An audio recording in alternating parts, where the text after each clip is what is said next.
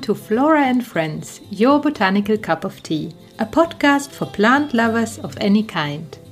We welcome guests to our botanical tea break to explore the history, science, and meaning of plants for our lives. My name is Judith Lundberg Felten. I'm a plant scientist, university researcher, and founder of Flora L Design, and I'm the hostess of your botanical cup of tea.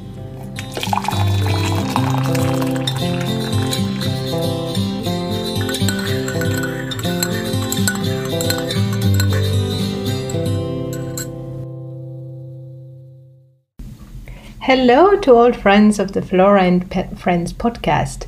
I am delighted to have you join for our second episode with fungal photographer Stephen Axford and his partner and documentary filmmaker Catherine Marciniak. If you haven't listened to the first episode, which we released two weeks ago, I invite you to go there and to hear a little bit more about their story of how and why they got into fungal photography and filmmaking. Today, we spent uh, some time on the interview discussing about their traveling, their encounter of different cultures and of different people around the world that have a passion or a different relationship with fungi. So I hope you will enjoy this episode. And with this, I say welcome again to Stephen and Catherine. You mentioned also that you have been to different places, and I have found on your website mushroom pictures from from Australia, of course, your home country, but also from Chile, China, India, Nepal, Myanmar, Thailand, and New Zealand. So, what brought you there? Well, some of them were just holidays. So New Zealand's quite close to Australia, so that would have just been a yeah, I went over there and photographing fungi because there's lots of fungi there. But some years ago now, I think 2014 was the first time that um, Professor Peter Mortimer, who's actually South African, but who is a professor at Kunming Institute of Botany in Yunnan in China. So he he sent me an email prompted by his father who'd seen my photographs. And his father suggested to him that he invite me out to help document their fungi field trips. So I got this email from China inviting me out there, thinking, oh, I'd never had anything like that before. So anyway, bit the bullet, jumped on an aeroplane, arrived in Kunming, and uh, since then we've been out there four times, I think. So we've been to Yunnan in China on four separate occasions. That also led to being invited to Northeast India twice and once to Nepal. And we went to Myanmar and Thailand with um, with the people from Kunming Institute of Botany? They they are involved in a group called Mountain Futures, which work in the eastern Himalayas on conserving forests, but also uh, looking at sustainable uses of um, fungi in those forests. So they're a really interesting group, and it has led to um, us documenting for, um, fungi in very, very remote forests in that region, which has been fantastic. That must be quite an adventure to, to be there. Do you have a story to share from one of these trips? the the probably the person who made the most impact on us was uh, a woman by the name of, well, it's not really her name. We were introduced to her as Kong, which means sister in Khasi. And this was in Meghalaya in um, northeastern India, just directly above Bangladesh. So you've got the flatlands of Bangladesh and then Meghalaya and uh, Meghalaya, the mountains there are about oh, two, 3,000 meters high. So not insignificant mountains, but nothing the foothills of the Himalayas, really. But the monsoon comes in across Bangladesh, hits these mountains, and drops an incredible amount of rain. So there's lots of lots of fungi there, and we met Kong, who was one of the uh, local people that was teed up to show us what their local fungi were like, and she she was terrific. That she took us out there, and she'd be pointing out. We'd ask her through by way of an interpreter what this fungi was, what this mushroom was, whether it was poisonous or not. And there was one yellow mushroom there. And we asked her if it was poisonous or not. And she said, yes, it was poisonous. And we asked her, how did she know? And she said she knew because she ate it. and then described how she was sweating and, you know, she speaks no English at all. And yet I had no problem at all understanding exactly what she meant from her body language and the description. And we, we put her, in, uh, we've got her in the film um, Planet Fungi Northeast India. And we, we made this film and then we went back to Meghalaya the next year and we showed her the footage and she was absolutely over the moon. It was, you know, she had all of her family gathered around watching this, and she was just it was one of the the highlights of any trip. And in fact, since then, she's become quite a hero in Meghalaya. You know, that she's been given awards. I mean, this is a woman who, um, in the story we tell, shows how she was a single mum. And one of the reasons that she experimented a lot with fungi in the forest was the only way she could feed her kids was to feed them from the forest. So she took a lot of risks, but now she's been celebrated as this woman who can teach people in her own um, state of India about fungi, but also, you know, uh, perhaps start up an ecotourism. and so she's become quite a celebrity. And it's really, you know, it makes us feel good that we've had made such a difference in her life.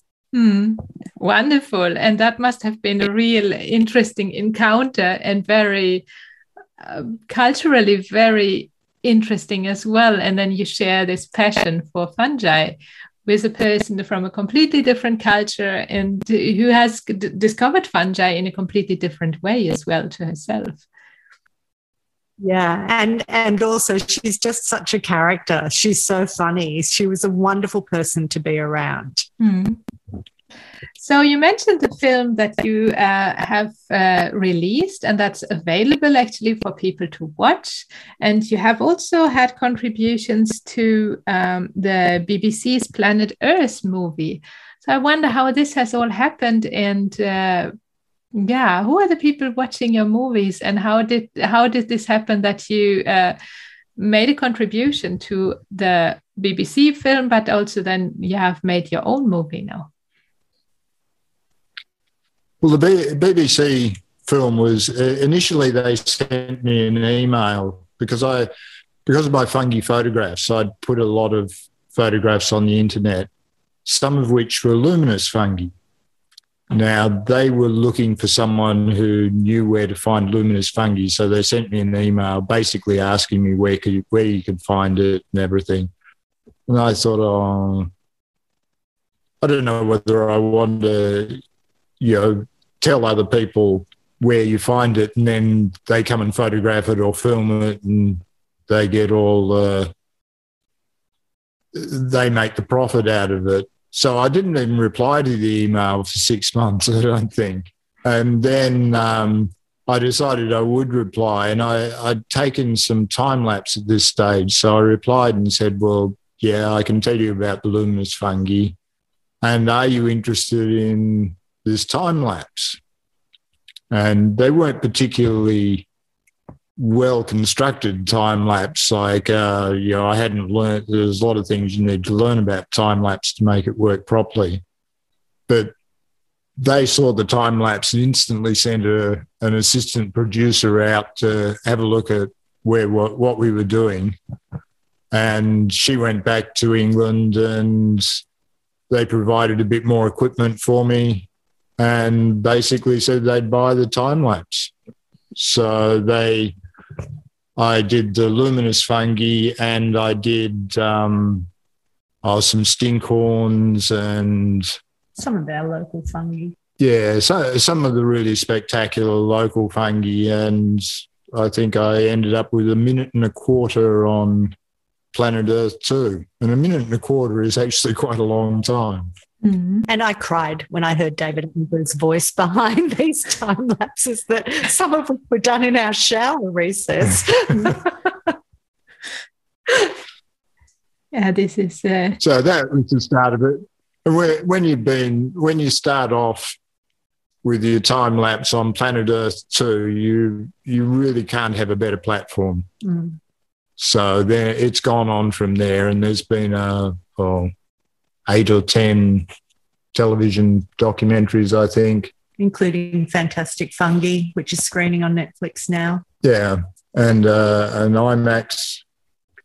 Yeah, we're we're collaborating on an IMAX film at the moment, um, which is due for release early next year, called Magical Forest: The Secret World of Fungi, which showcases Steve's time lapses I co-wrote and um, and and also stars Merlin Sheldrake, who some people who are into fungi might know for his recent book, um, Entangled Life. Mm-hmm. We have that on our reading list. I'm part of a book club with some other plant biologists, and we read books and then we record a podcast on the books. So that is our next one. We're going to to get more deeper into the the books about fungi now because it has become actually pretty much of a hype with the fungi. I noticed that myself. There's many many documentaries, many books, uh, a lot of fascination around fungi and because they are they are different as compared to plants they are somewhere in the dark as well in the forest often so it's a little bit magical well like I, with the first time lapse that i did on planet earth 2 basically it was pretty pictures with a little bit of commentary around it but essentially just you know, great pictures.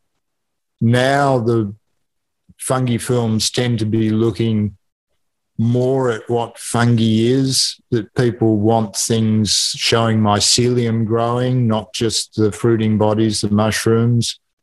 So everything's getting a little bit more in depth now. People are starting to understand a bit more about fungus. Mm-hmm.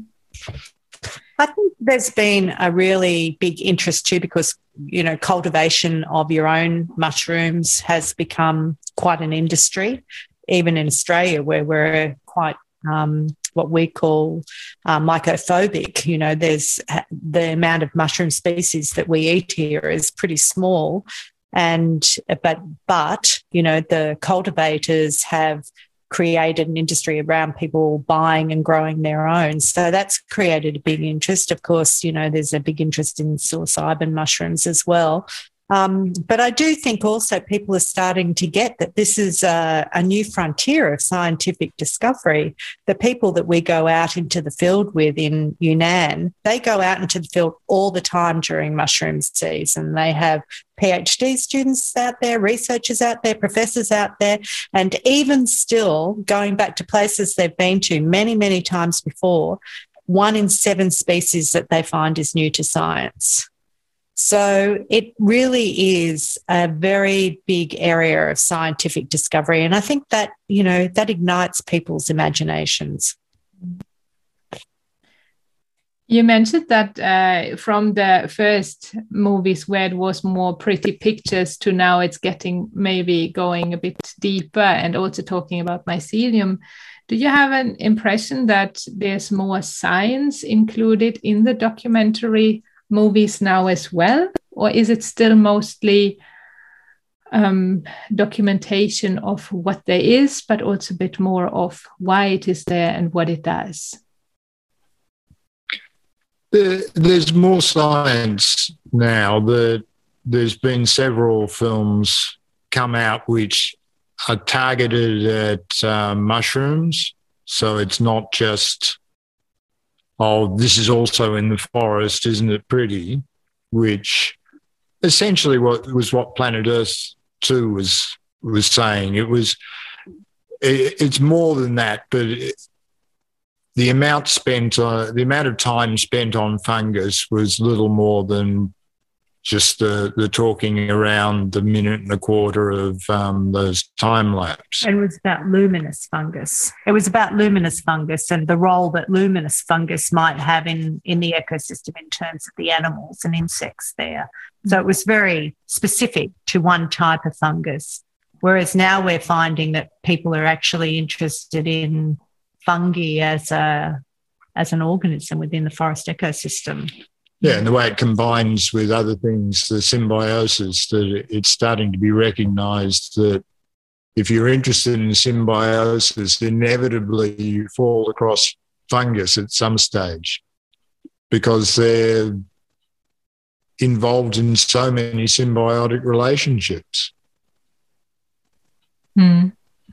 And I think even uh, there's a very known researcher, Susan Suzanne Simard, and she had been featured in the New York Times as well with a large article about how forests uh, are connected by mycelia underground. So even in in written format, there has been more attention been paid to interactions of plants with fungi and the importance for the ecosystem. So it's great that that is also visible in the movies, and we are we are using that form of, of art to spread more knowledge about what there is out in nature. So you're making a, a very important contribution to to education of people as well. Yes. Do you have a favorite fungus that you like to eat? Now that you said you come from Australia, that is rather mycophobic when it comes to eating fungi. well, we, we actually had a lot of fungi to eat in um, Yunnan in China. And probably one of our favourites is uh, Termitomyces, which you don't get in Australia, which grows a, a symbiotic relationship with termites. So the termites take the chewed up leaves and bits of bits of rotting wood or whatever underground to their nest. They can't digest fungus. They can't digest the leaves. I mean, they can't digest cellulose.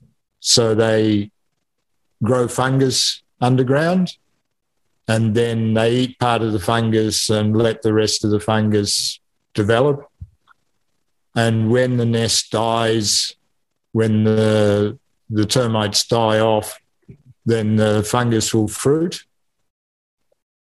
and it pushes up from maybe a meter or so underground, these very hard pointed cap, and breaks out into the surface, and the fungus is beautiful to eat. So we've had had some of that, and that's very nice. There, there's so many. They eat 900 different species of fungus in Yunnan. And some of them are, are hugely expensive, and we've had some very nice ones. some of which I couldn't name for you, I'm afraid. I think that really is much more than we eat here in Sweden. There's lots of people being enthusiastic about picking mushrooms, but I think the most common are probably five species that are picked by most people because they are safe and easy to distinguish. Yeah, I believe in. Uh, someone told me, uh, a Norwegian, that there was a, a fungus that looked like an edible one that they were getting a lot of poisonings from in Norway now. I think the, perhaps because of climate change, the climate is a little bit different now. So this new mushroom is growing and it's quite poisonous. Mm. So it's always wise not to eat mushrooms you're not entirely familiar with. Yeah, exactly. And certainly, certainly, a lot of our work in Asia is about helping people identify poisonous and um, edible mushrooms. So field guides have been made from Steve's photographs and um, from the videos that we do there. And when we were in Myanmar, one of the reasons, even though we were only there for two weeks, one of the main reasons they wanted us to go there was that there was an amanita that people were eating that was killing people that was very similar looking to an amanita that might be regarded as edible. Mind you, Steve and I have a bit of a policy about not eating amanitas of any kind. But um, but yeah, so and we did find this amanita and it was a new species, but it was killing people. So yeah, people do need to be very careful. Mm. And then it's especially important to document it so that people can distinguish it from others having having a book that tells one that this this is what you can eat but it resembles this other one. So then you know exactly what kind of signs or anatomical features to look out for to distinguish a poisonous one from an edible one.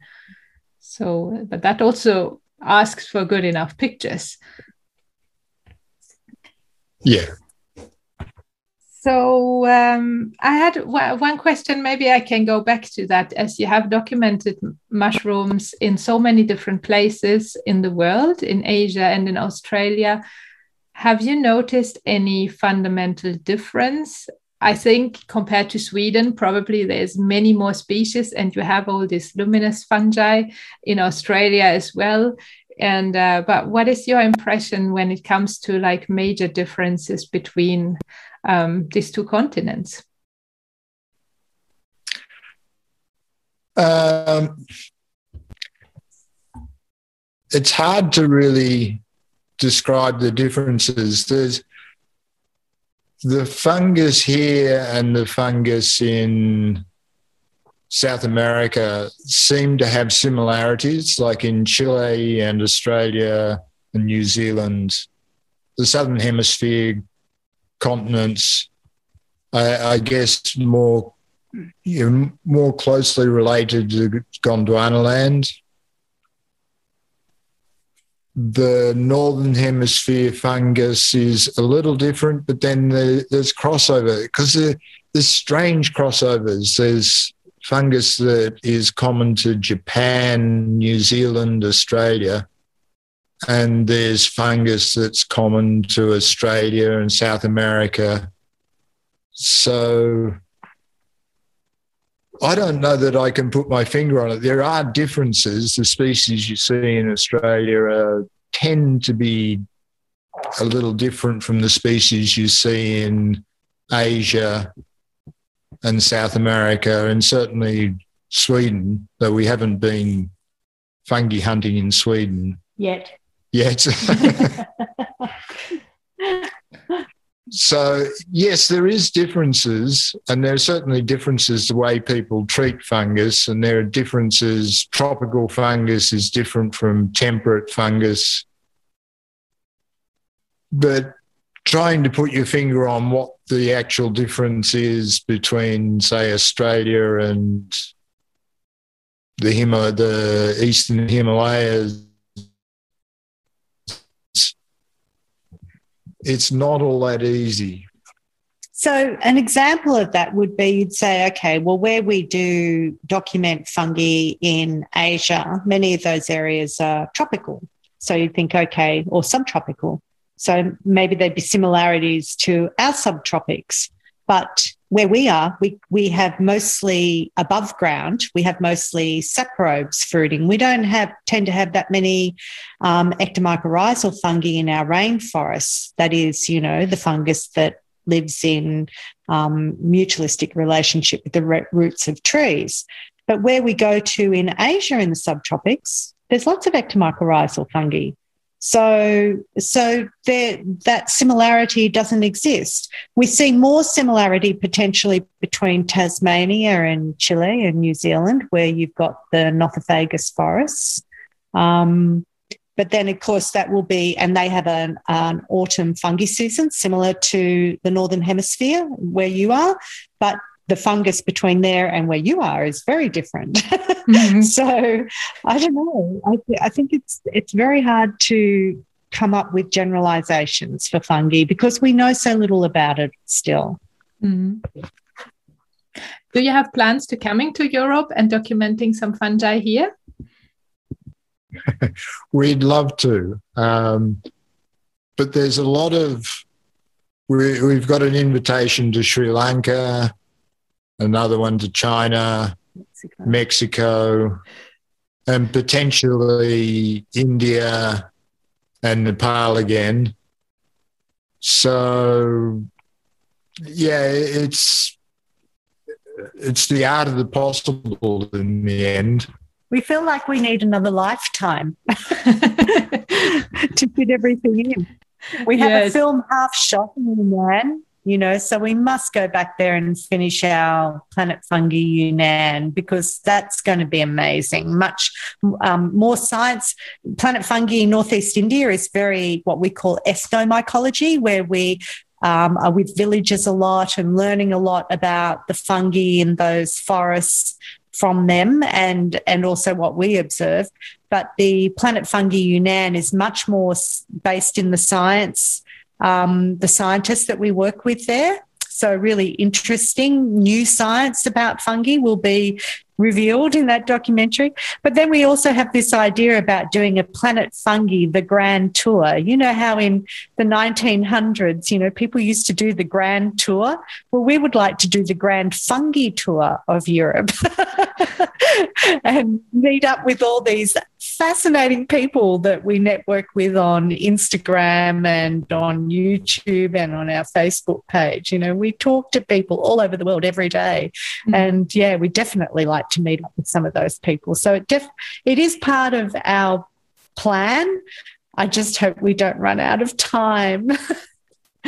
yeah i i think there uh, it's like fungi they don't just connect trees in the forest they also connect people around the globe and that that would be really um, i think amazing if you if you could have uh, like connecting the different parts of the world and the different fungi in the different parts of the world and what we know about them to to give uh, like a global view of fungal diversity.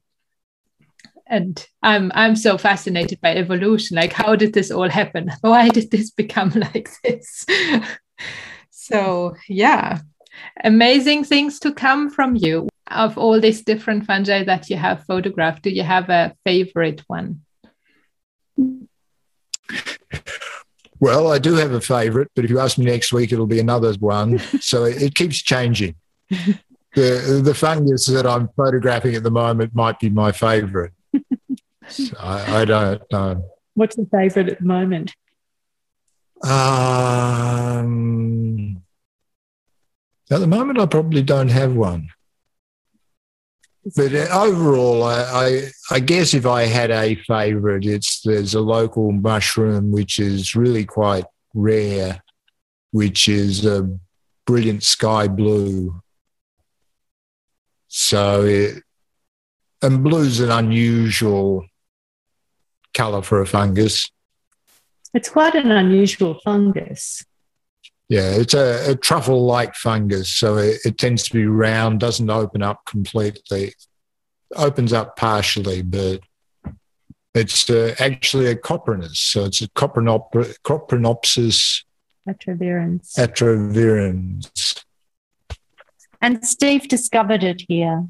It's, it's never been seen here before. It's only ever been seen on Lord Howe Island and New Caledonia and it's actually green in Nuke where it was discovered. So there's this green fungus, and we've got a blue version of that, which I think is actually nicer than the green version.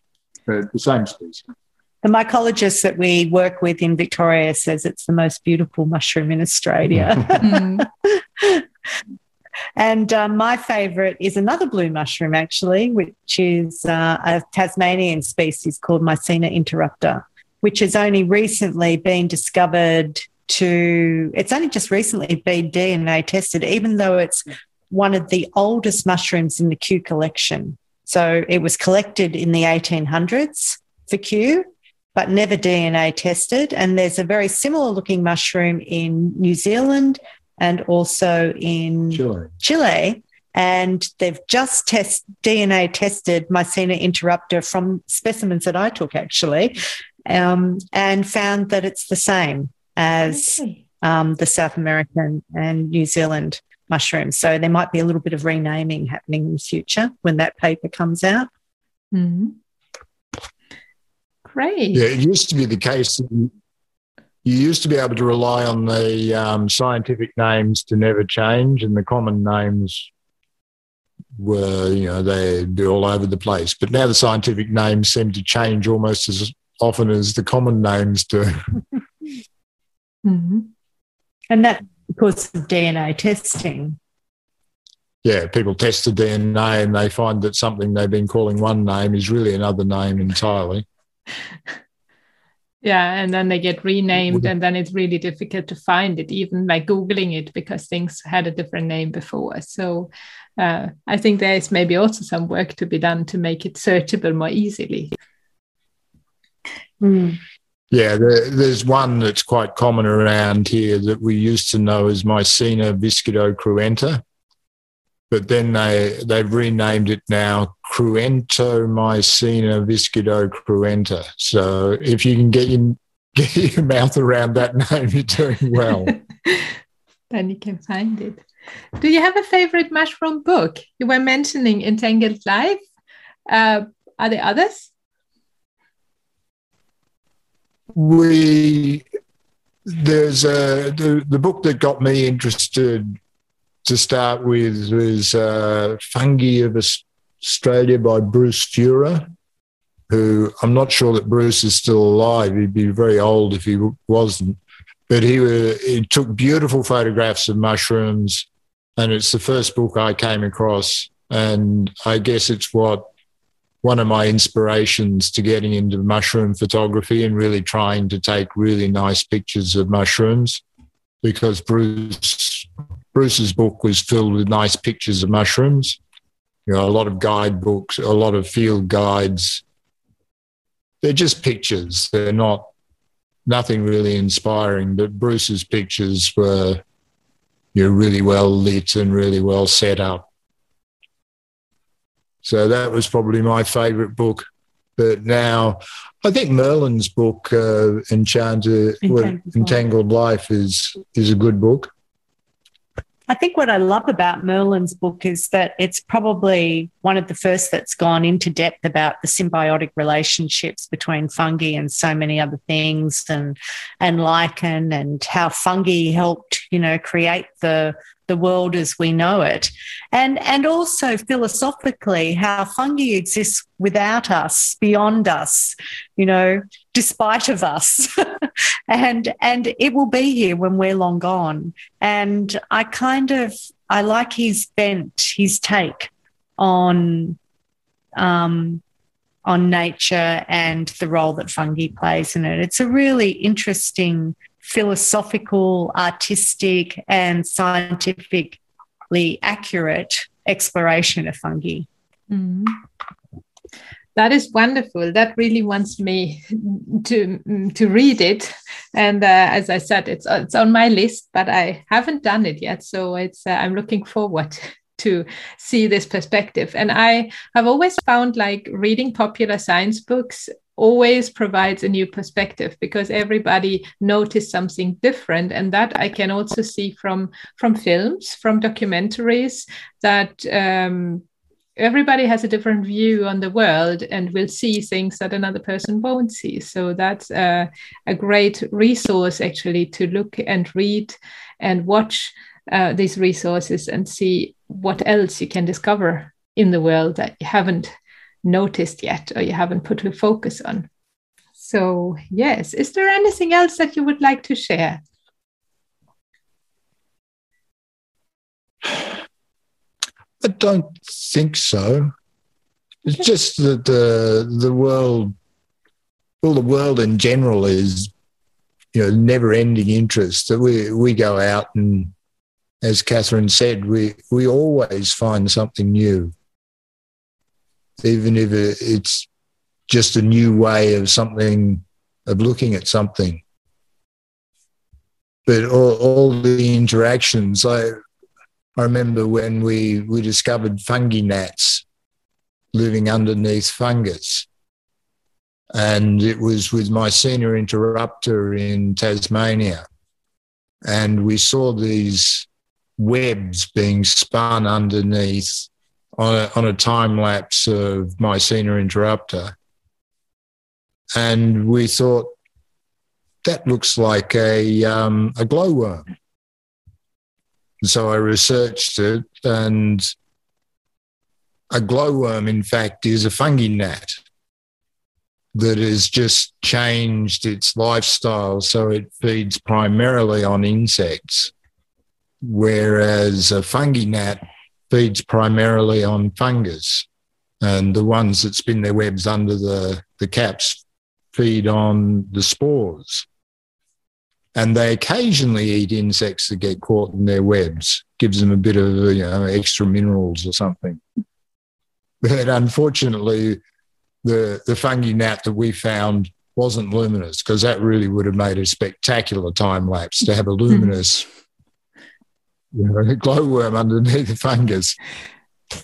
But then, you know, we ended up in China not long after um, recording that fungi gnat web being woven underneath the Mycena interrupta. And we went up to one of their research labs where they had a whole bunch of fungi growing in a um, in a, a, a soil bed, and they'd kept them a little bit more mature because they thought that we might be interested in filming or photographing them. And underneath all of these mushrooms, completely different species, were these webs that had been woven. And so we said to them, Oh my God, we think that they're fungi gnat webs. And they went, No. And we went, Well, I don't know about that. And so they got their fellow who was an expert in fungus and insects to come up. And sure enough, they had fungi gnats underneath all of these mushrooms. And so, again, this whole new world opened up to us.